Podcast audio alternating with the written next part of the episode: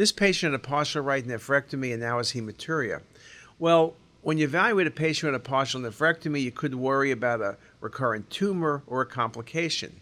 What you see here is a very bright vascular tubular structure in the patient's right kidney, same brightness as the renal artery and the aorta.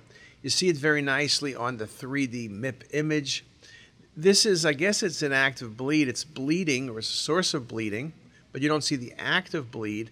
It's there is some perfusion changes and maybe there is some infarction present, but that's not the right answer.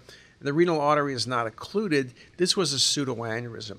And we've now seen several cases of pseudoaneurysms secondary to partial nephrectomy. I've seen it due to ablation. Very nice example here, and that was the cause of the patient's bleeding.